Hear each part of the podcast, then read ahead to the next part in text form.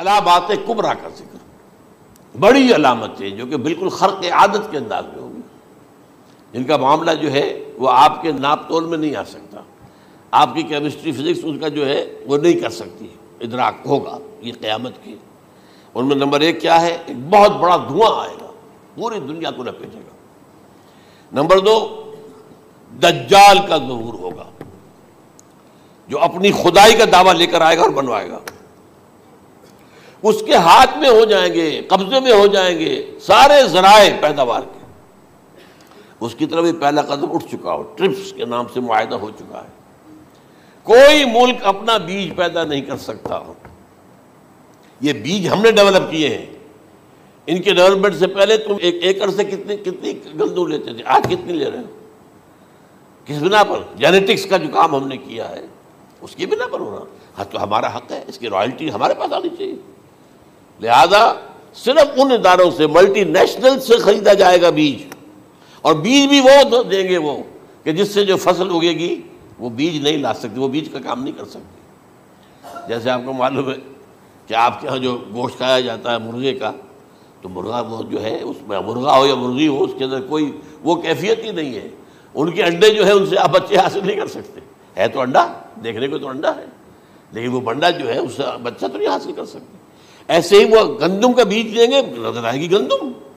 لیکن اس کے اندر وہ صلاحیت نہیں ہے کہ اس سے جو فصل ہوئے گی، اس کا نتیجہ جو ہے، وہ بھی آپ لے سکیں۔ یہ ہونا ہے، اللہ جانے۔ قدم اٹھ رہے ہیں ادھر۔ پھر یہ ہے کہ دابت الارض۔ زمین سے ایک حیوان نمودار ہوگا، زمین شک ہوگی۔ ابھی میں کہہ رہا ہوں، خرق عادت ہے، یہ چیزیں وہ نہیں ہیں۔ جو ہماری کسی حساب کتاب میں جو باتیں پہلے آئی ہیں، وہ تو حساب کتاب میں آ رہی ہیں، ساری سمجھ میں آ رہی ہیں۔ ساری چیزیں مشاہدہ ان کا ہو رہا ہے۔ لیکن یہ ہے کہ دابت الارض یہ کہتے ہیں کہ کوہ صفا اس میں تو نہیں ہے حدیث میں۔ کوہ صفا پھٹے گا اور اس میں سے ایک حیوان دابا وہ ظاہر ہوگا۔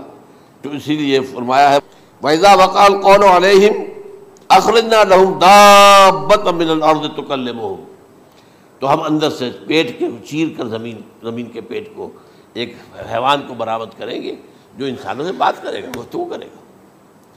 نمبر چار، طلوع الشمس من المغرب. یہ بھی خرق عادت. سورج تو طلوع ہوتا ہے مشرق سے، غروب ہوتا ہے مغرب میں، لیکن اس وقت معاملہ الٹا ہو جائے۔ یعنی جو کائنات کے اندر جو گڑبڑ ہوگی، کچھ سمجھ میں بات آتی ہے کہ یہ معاملہ جو ہے، یہ تو اس پورے سولر سسٹم کو اگر بدل دیتے ہیں، تو مشرق مغرب ہو جانا، مغرب مشرق ہو جانا، یہ سمجھ میں آنے والی بات ہے۔ اس کے بعد ہے عیسیٰ ابن مریم کا نزول، جس کے بارے میں آج میں نے گفتگو کی ہے تفصیل سے۔ یہ نزول ہونا ہے یہ علامات قیامت میں سے حضور نے بیان فرمایا ہے اور قرآن مجید کی جو اصطلاحات ہیں اس کے حوالے سے میں نس قطعی جو ہے وہ میں آپ کے سامنے رکھ چکا ہوں۔ پھر یاجوج ماجوج کا ایک معاملہ ہے۔ یہ میں ابھی اس وقت زیادہ اس پر بات نہیں کر سکتا۔ حضرت عیسیٰ علیہ السلام کے نزول کے بعد دو کام ہو گئے۔ یہودیوں کا کلا کما ختم تمام یہود ایک کام تو یہ ہونا ہے۔ اور نمبر دو، عیسائیت کا ختم ہو جانا۔ عیسائیت کی نفی کر دیں گے بھائی، میں تم مجھے خدا کا بیٹا بنائے بیٹھے ہو۔ میں تم خدا کا بیٹا نہیں ہوں، میں تو اس کا بندہ ہوں، رسول ہوں۔ میں نے تم سے کب کہا تھا کہ مجھے خدا کا بیٹا بناؤ؟ نمبر دو یہ کہ وہ خنزیر کو قتل کر دیں گے۔ یعنی یہ تم نے خنزیر کب سے کھانا شروع کر دیا؟ میں تو تم کو نکاح اجازت دے کر گیا تھا۔ یہ تو شریعت موسوی میں حرام تھا اور میں کہہ کر گیا تھا کہ یہی شریعت تم پر لاگو رہے گی؟ ہاؤ کم تم نے کیسے آج بھی بہت سے رومن کیتھولکس جو ہے وہ سور نہیں کھاتے؟ وہ اس میں ہے، ان کے اندر کچھ نہ کچھ بعض جو ہے جو حضرت عیسیٰ کی تعلیمات کا کچھ کچھ اثر ان کے ہاں ہے۔ میں تو ایک مرتبہ، یہ انیس سو اکہتر کی بات ہے، چار پانچ دن کے لیے برسلز میں رکا تھا، اس لیے کہ وہاں مجھے ایک صاحب نے خط لکھا تھا کہ وہاں ایک نوجوان ہے، ابھی اس ایمان لایا ہے۔ اور اس کے کچھ مسائل ہیں۔ ہم کوشش کر رہے ہیں ان کے مسائل حل کریں۔ آپ بھی جا رہے ہیں۔ میں انگلینڈ جا رہا تھا تو واپسی پر آپ ان کے یہاں چند دن ٹھہرے۔ میں ٹھہرا، میں حیران ہوا۔ ویسے اس نے مجھے اپنے گھر ٹھہرایا نہیں۔ اس لیے کہ ماں باپ تو اس کے کرسچن تھے۔ اور پولیس کا چیف آفیسر، اس کا باپ تھا۔ Chief of police force. اس نے مجھ سے ایک دن کھانے پہ بلایا، میں ہوٹل میں ٹھہرایا مجھے۔ اس نے کہا، آپ اطمینان سے یہاں کھانا کھائیں۔ اس گھر میں نہ آج تک کوئی شراب کی بوند آئی ہے اور نہ ہی کوئی بوٹی آئی ہے سور کی۔ رومن کیتھولکس اب اکلوتا بیٹا تھا یہ۔ عبد العزیز نے بعد میں مان رکھا وان کینٹر اس کا نام تھا، جو کہ اوریجنل تھا۔ پھر اس نے نام رکھا عبد العزیز وان کینٹر پرانا نام بھی رکھا نہایت ایک نہایت خوبصورت۔ اٹھائیس سال کی عمر تھی۔ اور اس وقت میں نے دیکھا تھا کہ اس کی فقی معلومات جو ہے میری معلومات سے دس گنا زیادہ۔ اس کی وجہ کیا ہے؟ وہ گیا تھا موراکو میں ایز اے ٹیچر ملازمت کرنے، پیسہ کمانے۔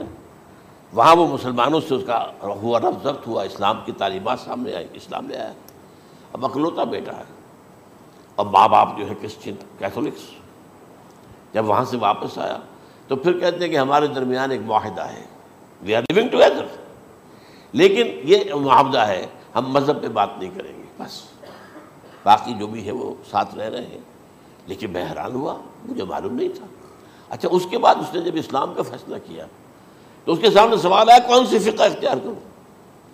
تو اس نے بڑی جو ہے تھورو اسٹڈی کی ہے، تمام فقہوں کی کمپیریٹو اسٹڈی ان کو کرنے کے بعد پھر فائنل فیصلہ اس کا یہ تھا کہ ہمبلی فقہ میں اختیار کروں۔ چاروں فقوں میں سب سے لیٹسٹ ہمبلی ہے۔ یعنی حنفی نمبر ایک پھر مالکی نمبر دو، پھر اس کے بعد شافی نمبر تین، پھر یہ امام احمد ابن حنبل ہے۔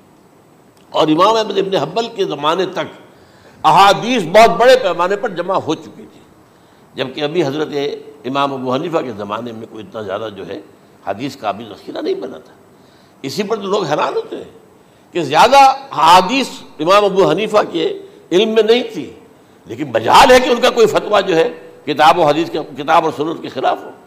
اگرچہ انہوں نے صاف کہا کہ اگر تم پاؤ کوئی ایسی سچی حدیث، پختہ حدیث جو میری کسی رائے کے خلاف ہو، تو میری رائے کو دیوار پر دے مارنا اور اس صحیح حدیث کا پیروی کرنا۔ لیکن ویسے اس کے بعد یہ کمال یہ ہے کہ بہت ہی کوئی شاذ معاملہ ہے کہ جس میں ان کا کوئی فتویٰ وہ کتاب و سنت کے منافی ہو یا سنت کے منافی ہو۔ کتاب پہ تو سوال پیدا نہیں ہوتا۔ کتاب تو ساری ان کے سامنے موجود تھی۔ اس کے بعد یہ ہے کہ یاجوج ماجوج جس میں میں بتا رہا تھا آپ کو، کہ جب عیسائیت بھی ختم ہو گئی، یہود ویسے ختم ہو گئے استیصال ہو گیا، جڑ کٹ گئی، اب عیسائیت گویا کہ اسلام میں ضم ہو گئی، عیسائیت مذہب ختم، یہودی خود ختم، اب یہ طاقت کتنی ہو جائے گی؟ تقریباً دو تہائی دنیا آ گئی۔ تمام اب عیسائی، دو ارب کے قریب ہیں۔ ایک ارب نوے لاکھ نوے کروڑ ہو گئے یا؟ مسلمان بھی ایک کروڑ پچاس ساٹھ لاکھ ہیں۔ دونوں کو جوڑ لیجیے کتنے ہو گئے چھ ارب کل آبادی ہے۔ لیکن اس کے بعد آتا ہے یاجوج باجوج کا خروج۔ یہ یاجوج ماجوج میرے نزدیک چائنا اور رشیا ہے۔ ان کی مجموعی طاقت اتنی ہوگی اور یہ اس طرح آئیں گے، ہر اونچائی پر سے اترتے ہوئے، پھسلتے ہوئے، جیسے انیس سو باسٹھ میں جب وار ہوئی تھی between China and India nineteen sixty two میں۔ تو وہ اس وقت کا نقشہ مجھے آج بھی اخبارات میں پڑھتا پڑھتا تھا تو یاد waves after waves of Chinese soldiers coming down the slopes of Himalayas یہ تو وہ ہے نا جن کی تعداد کا کوئی حساب نہیں ہے۔ اور رشیا اور یہ مل کر جو ہے میرا اندازہ یہ ہے کہ جب پہلے ملحمت العظما ہوگی وہ عیسائیوں اور مسلمانوں کے درمیان۔ اس وقت یہ دونوں پاورز نیوٹرل رہیں گی۔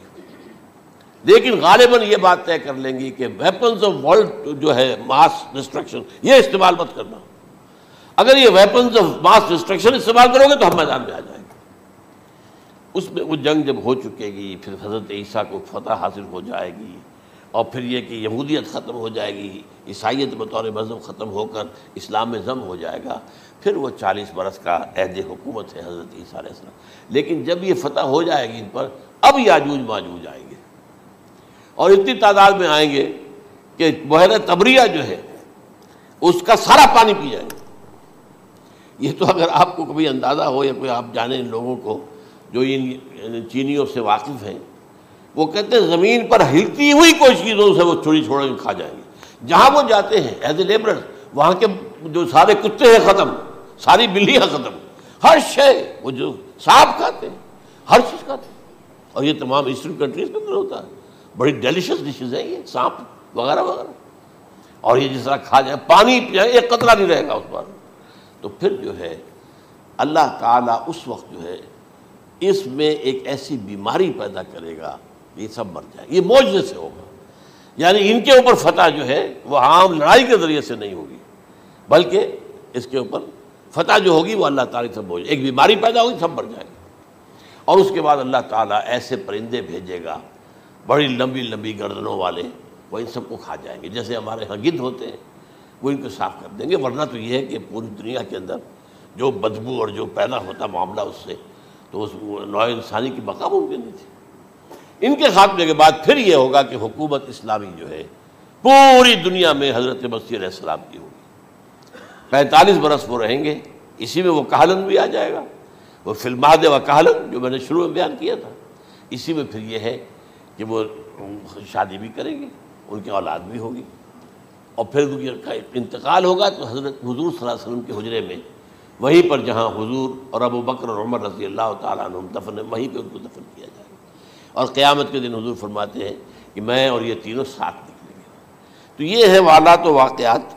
بہرحال اس میں یہ ہے کہ یہ نوٹ کر لیجیے کہ جہاں تک ہمارے ہاں آج کل کا معاملہ ہے، میرے نزدیک، میں یہ کہنے پر مجبور ہوں۔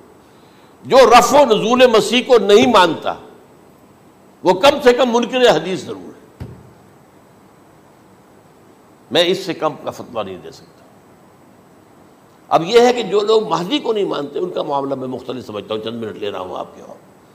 اس لیے کہ ان کی حدیثیں صحیح ہے میں نہیں ہیں، بخاری مسلم میں نہیں اور یہ کہ بہرحال ان کا معاملہ جو ہے، وہ ایسا نہیں ہے حضرت عیسیٰ کا۔ حضرت عیسیٰ کے آنے کا جو کچھ ہوگا، وہ تو میں نے آپ کے سامنے بیان کر دیا۔ لیکن یہ ہے کہ حضرت مہدی ہمارے نزدیک، اس میں خرق عادت کوئی ہے ہی نہیں۔ جیسے ہر صدی کے مجدد ہوتے ہیں، آخری صدی کے مجدد وہ ہوں گے، اور میرے نزدیک یہی آخری صدی ہے۔ اور اسی میں حضرت مہدی کا ضرور ہو جانا۔ سعودی عرب میں کوئی خانہ جنگی ہوگی کسی بادشاہ کے انتقال پر، اور پھر اس وقت یہ ظاہر ہوں گے، اس وقت ملک کے حالات کو سنبھالنے کے لیے لوگ ان کو زبردستی نکالیں گے، چھپے ہوئے ہوں گے ایک گھر میں۔ یہ حضرت عمر سلمہ رضی اللہ تعالی عنہ کی روایت ہے کہ ایک بادشاہ کے انتقال پر یہ خانہ جنگی ہو جائے گی۔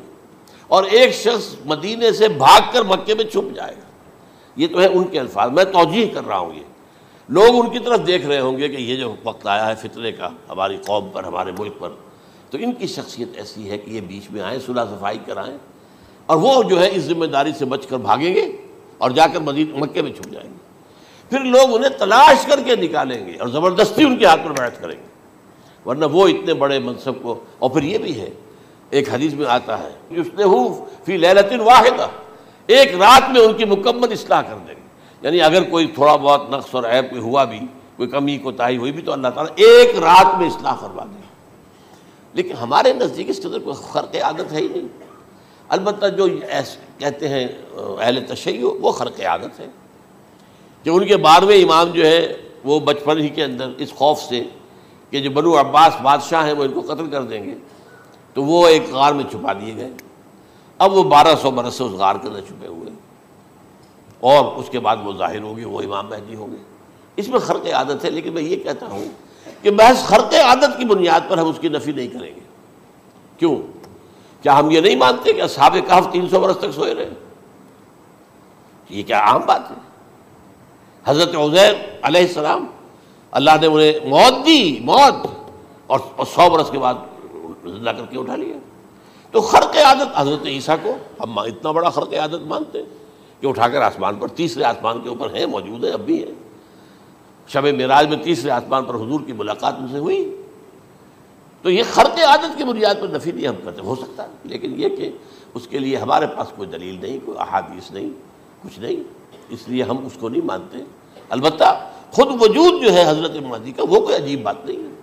وہ تو جیسے پہلے بھی آئے ہیں ہمارے مجددین، ایسے مجدد ہوں گے اور دین کو تازہ کر دیں گے۔